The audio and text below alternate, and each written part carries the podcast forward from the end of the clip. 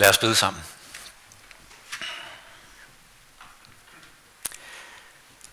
Almægtige Gud, vi beder om, at din glæde og fred ved julen må få lov at ankomme hos os hver især. Så vi hører dit ord og våger at tro det og leve på det.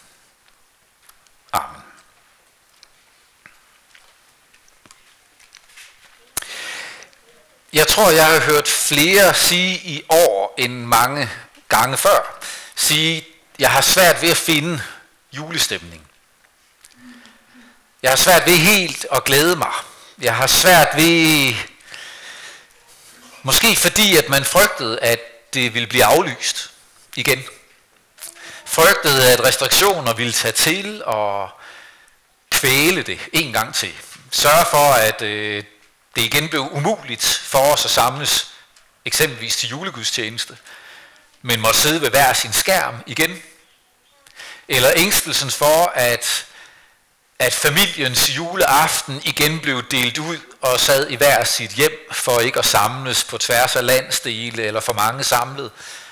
Bekymring, betænkelighed. Eller den der sværhed ved julestemningen og glæden, som kan skyldes, at man i løbet af det her år har mistet. Og der er en stol, der står tom juleaften, og man synes, det er sværere i år, end det plejer. Eller til ens egen overraskelse, så viser det sig et år efter, så er savnet der stadigvæk. Og det stadig gør ondt med jul, uden ham eller hende.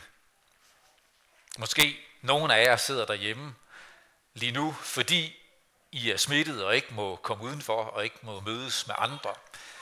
Eller I er sårbare og synes, I er nødt til at blive hjemme for at passe på jer selv. Eller en, I skal holde jul sammen med. Det er en anderledes tid. Og jeg overvejede faktisk, om jeg skulle give mig selv sådan en dogmeprædiken og sige, at jeg må ikke nævne corona eller pandemi med et ord. Men det virkede også bare som om, at det var lidt at prøve på at undgå virkeligheden og lade som om det ikke findes. For det er her. Og det præger os. Og det sætter begrænsninger, og vi irriterer os over det. Vi trækker bogstaveligt talt ikke vejret helt frit gennem det der mundbind.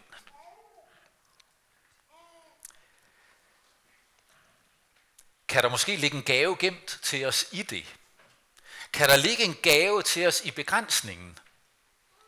En overraskelse, noget vi ikke fik øje på, hvis vi nu bare kunne agere i det omfang og tempo, som vi plejer og som vi helst ville.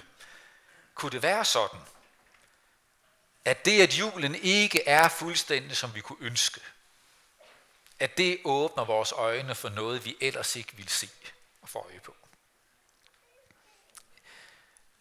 Vi har fået pyntet med store, flotte gaver, både da I kom ind og heroppe på scenen, det er noget af det, jeg elsker ved julen. Det er at tænke at få lov at give hinanden gaver, og få gaver og glæde hinanden.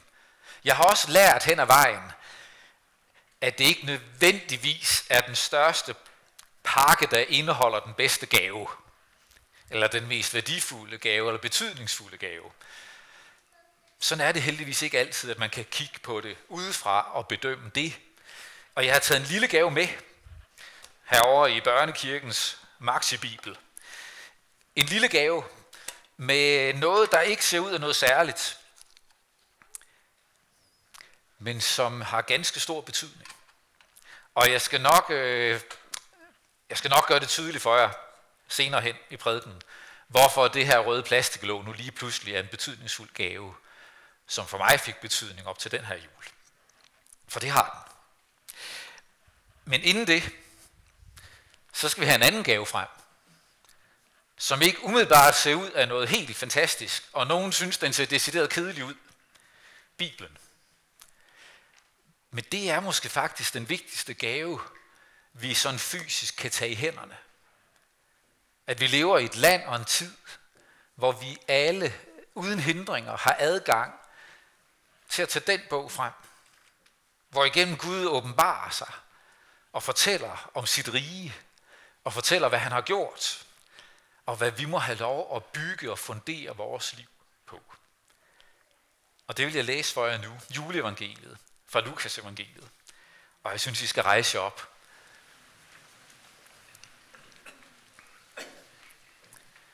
Og det skete i de dage, at der udgik en befaling fra kejser Augustus om at holde folketælling i hele verden. Det var den første folketælling, mens Quirinius var stadholder i Syrien, og alle drog hen for at lade sig indskrive, hver til sin by. Også Josef drog op, fra byen Nazareth i Galilea, til Judæa, til Davids by, som hedder Bethlehem, fordi han var af Davids hus og slægt, for at lade sig indskrive sammen med Maria, sin forlovede, som ventede et barn. Og mens de var der, kom tiden, da hun skulle føde. Og hun fødte sin søn, den første fødte, og svøbte ham og lagde ham i en krybe, for der var ikke plads til den i herberget. I den samme egen var der hyrder, som lå ude på marken og holdt nattevagt over deres jord. Der stod Herrens engel for dem, og Herrens herlighed strålede om dem, og de blev grebet af stor frygt. Men englen sagde til dem, frygt ikke. Se, jeg forkynder jer en stor glæde, som skal være for hele folket. I dag er der født jer en frelser i Davids by. Han er Kristus, Herren. Og dette er tegnet, I får. I skal finde et barn, som er svøbt og ligger i en krybe. Og med et var der, sammen med englen, en himmelsk herskare, som lovpriste Gud og sang, ære være Gud i det højeste og på jorden. Fred til mennesker med Guds velbehag. Amen.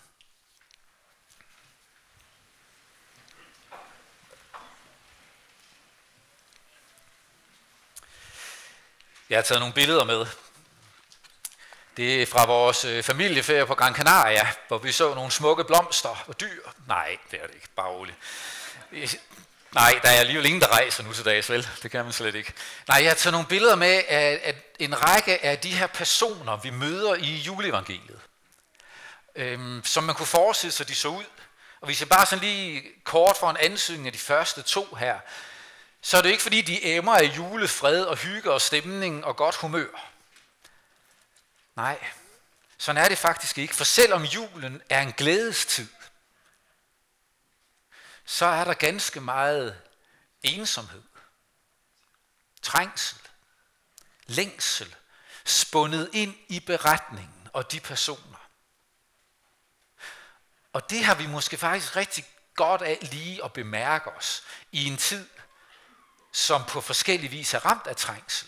Og i vores liv kan vi hver især være ramt af ting, der er og gør ondt. Så i stedet for at sidde og kigge på julestemning og glæde som en fremmed by, man aldrig får lov at besøge, så opdag de her mennesker og sige, måske er det jul, selvom jeg ikke bare lige jubler og er glad. Den første, Josef. En mand fra en øh, lille landsby, Nazareth. En by, hvor alle kendte alle. Og Josef, han var blevet landsbyens joke. Sådan en, man kigger og griner lidt af. Så naive Josef. Dumme Josef. Hvordan i alverden? Hvordan kan han tro på Maria? Hvordan kan han dog tro på hende? Ved han ikke, at hun bedrager ham, snyder ham, hun bilder ham noget ind, som ingen i verden vil tro på? altså undtagen Josef, den nar. For Maria, hun var gravid. De var forlovet. Det var, øh, det var en større ting dengang. Det var juridisk bindende. Man havde lovet sig til hinanden. Alt var aftalt og lagt til rette, og papirerne underskrevet, så at sige. Og så gik man og ventede, forberedt brylluppet. Der gik et års tid, hvor bruden stadig boede hjemme hos sine forældre, og så holdt man bryllupsfest, og så begyndte deres fælles liv. Men undervejs, så kommer Maria til ham og siger, Josef, der er sket noget mærkeligt. Jeg mødte en engel, som fortalte mig, at jeg skulle blive gravid. Og jeg troede ikke på englen, Josef. Josef, du må, du må regne med mig. Jeg troede ikke på det, for det kunne ikke være rigtigt. Og jeg sagde til englen, jeg har ikke været sammen med nogen mand. Hvordan skulle det så kunne gå til, at jeg blev gravid? Men Josef, Englen sagde, at sådan skulle det ske. At Guds ånd ville gøre et under, som ingen i verden nogensinde ville kunne forklare eller bevise. Gud ville gøre et under. Og folk kiggede på Marias mave og hørte på hendes historie og sagde, det der, det er for langt ude. Enten er hun blevet sindssyg, eller også er hun bare en løgner.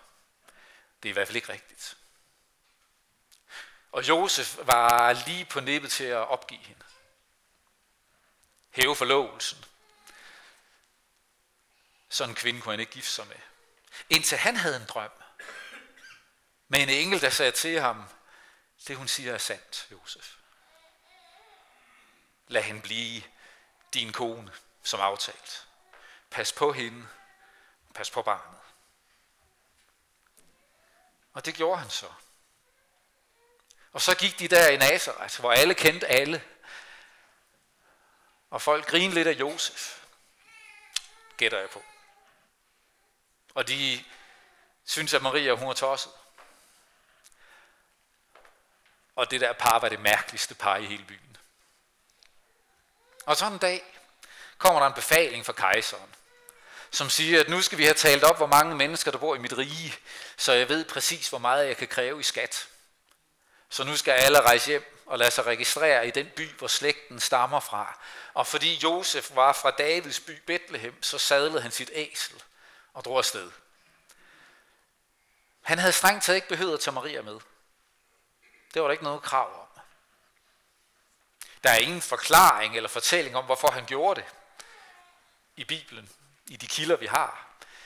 Man kunne måske forestille sig, at det var for at passe på hende. At hun ikke skulle overlades til landsbyens slader alene. Tag med mig. Så tager vi til Bethlehem. Vi indlogerer os hos en fra min familie. Hans slægt stammede derfra. Vi finder et sted at bo. Der, hvor de ikke kender hele historien. Og så kan vi to være der i ro og mag. Men der blev det heller ikke som ønsket. Heller ikke der blev det, som de gerne ville have det. Alle gæsteværelser og lucier var optaget. Så de måtte have indrettet et lille, en lille afdeling i huset. Der, hvor dyrene plejede at være. Staldhjørnet eller stalddelen af huset. Og gøre det klar. Og lave et fodertru om til en lille vugge, hvor barnet kunne ligges, når barnet blev født.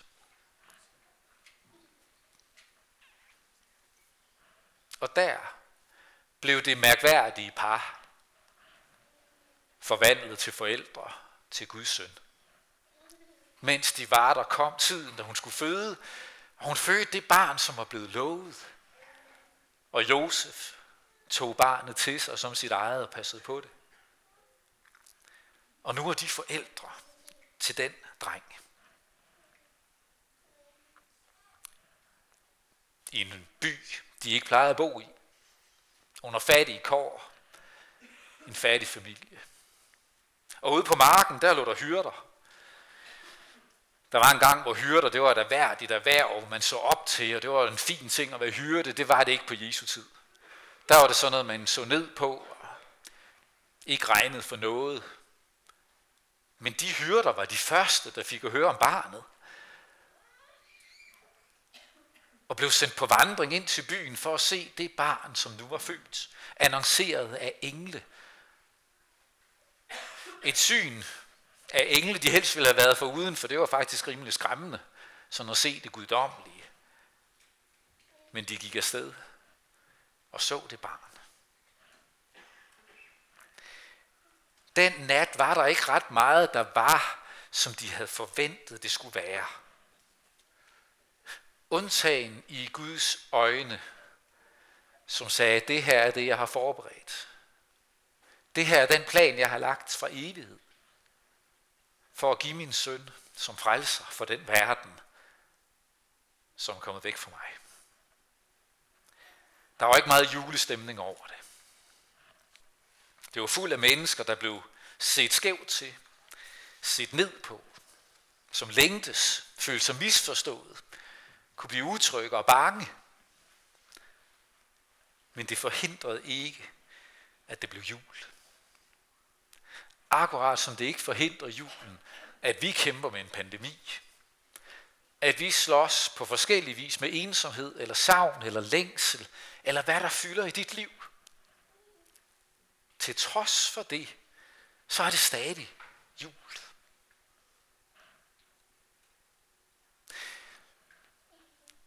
I juletiden, der, der flyder de sociale medier over af lykkelige billeder. Smukke juletræer. Kunstfærdigt indpakkede gaver. Glade familier, strålende julelys. Alt er smukt og vidunderligt, og sidder man og fortaber sig i de der billeder, ja, så kan ens glæde pludselig synes meget langt væk, fordi det synes som om, at alle andre bare gør det bedre, end vi gør.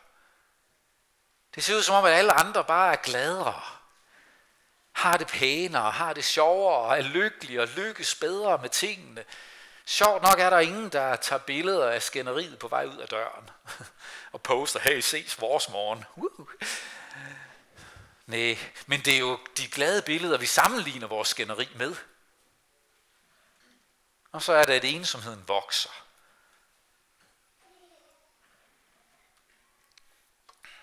Vores stræben efter den perfekte jul kan få os til at sidde fuldstændig udmattet og forpustet tilbage i juledag og tænke, var det det? For julen blev væk i vores jagt. Men julens budskab er, at den verden kom han til. Den verden, hvor vi gør sådan og lever sådan, dertil kom han. For at give os sin gave.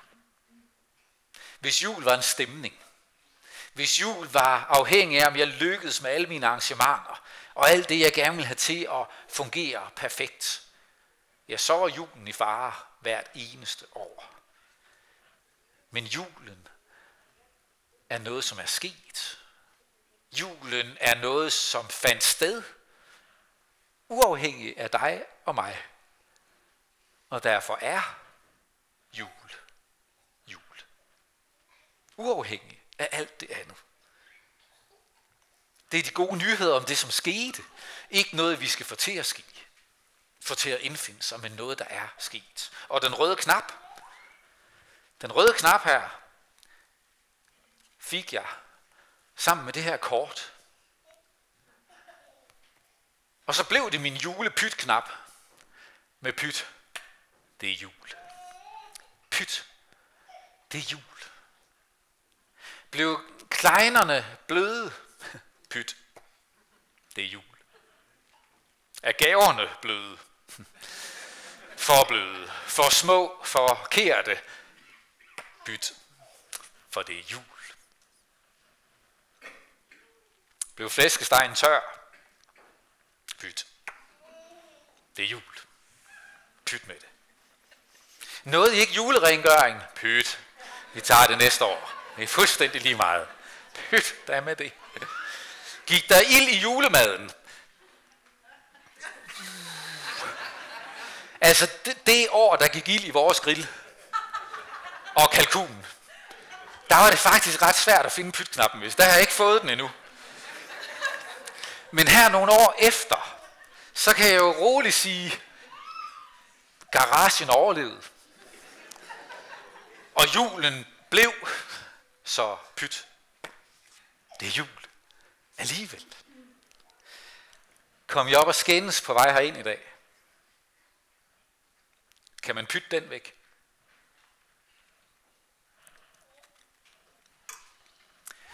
Hvor, hvor, hvor store ting er det tilladt at sige pyt til? Ja, hvis, når bare du ikke siger, okay, pyt med det, det gør vi bare igen i morgen. Men, men pyt i den forstand, at fordi det blev jul, lærte vi Jesus at kende. Og han lærte os, hvad tilgivelse er. At der er en vej fremad sammen i livet, som hedder tilgiv mig. Tilgivelse og nye skridt. I den forstand, pyt med det. Pyt. Blev julen ikke fuldstændig, som vi havde drømt om? Pyt med det. Med lige dem, vi gerne ville, og fuldstændig, så det så ud, som det skulle. Nej, pyt med det. Fordi julen handler ikke om, om dine planer lykkes. Vi lægger planer, fordi det er jul. Fordi det er blevet, fordi det er sket. Derfor. Og vi holder jul, fordi Gud ikke kunne få over sig at sige pyt med, at menneskene er kommet på afstand af mig. De har vendt mig ryggen pyt med det. Nej, det kunne han ikke sige. Han kunne ikke sige pyt med, at de er tabt uden mig. Han ønskede at sige noget andet end pyt. Han ønskede at sende en, som sagde, jeg elsker dig. Jeg vil dig i mit rige. Jeg tilgiver dig. Jeg bærer din skyld. Jeg bærer din skam. Alt det, du ikke lykkes med, alt det, du vil ønske var anderledes, der er ikke noget af det, du behøver at gå med alene, så sig pyt, for det er jul. Jesus er kommet. Derfor pynter vi. Derfor fester vi. Derfor glæder vi hinanden. Fordi han kom til vores pandemiramte verden, fuldstændig uden frygt for at blive smittet. Smittet af vores ondskab, smittet af vores egoisme, smittet af vores pege ned på andre og tale bag om ryggen på andre. Han var ikke bange for at blive smittet af det. Han vidste, at han ville blive offer for det. Og han kom alligevel. Fordi han sagde, jeg kan ikke sige pyt til, at de har mistet kontakten til mig. Derfor kom han. Også for din skyld. For din skam. Og med de ord kan vi sige i sandhed. Jeg forkynder en stor glæde, som er for hele folket. At på den her dag er der født jer en frelser i Davids by. Han er Kristus, Herren. Amen. Lad os bede. Hvor Herre Gud, vi siger dig tak for, at det blev jul. At du, himlens og jordens skaber, ikke var i stand til at sige pyt med vores elendighed. Men at du satte din kraft og styrke ind på at give os nyt liv. Lod din egen søn blive menneske, fordi du så, at vi har brug for dig. Tak, at du fandt os værd at frelse. Tak, Jesus, at du lod dig føde ind i vores skrøbelige, lidende verden. At du åbenbarede os Guds evige kærlighed og gav dit liv for os, for at åbne døren ind til dit rige. Tak, at du vil være vores Gud, når livet er skønt og vidunderligt, og når det er vanskeligt og smerteligt. Tak, at du er den, som skænker frelse, fred og håb. Giv os mod og vilje og tro, så vi tager imod din frelse og lever i dit lys. På den her dag beder vi dig for alle, som lider under fattigdom, ensomhed, sygdom, bedrøvelse. For dem, som ingen tager sig af. For flygtninge og hjemløse. Dem, som også i denne jul lider under krig og sult. Dem, der har mistet en, de holdt af. Fortvivlende og fortvivlede. Vi beder dig for dem, som er ramt af corona eller anden sygdom eller ramt af andre lidelser, som bliver endnu tungere på grund af pandemi og restriktioner. Vi beder om din trøst og dit nærvær, og hjælp os til at være til trøst og opmundring. Velsign dem, der må holde jul uden at være sammen med deres nærmeste. Beder for søfolkene, vores udstationerede soldater, fangerne i vores fængsler, ansatte i sygehusvæsenet. Herre, vær dem nær i din nåde. Hør os, når vi sammen beder. Vor far, du som er i himlene, helliget blive dit navn, komme dit rige. Ske din vilje, som i himlen, således også på jorden. Giv os i dag vores daglige brød, og forlad os vores skyld, som også vi forlader vores skyldnere.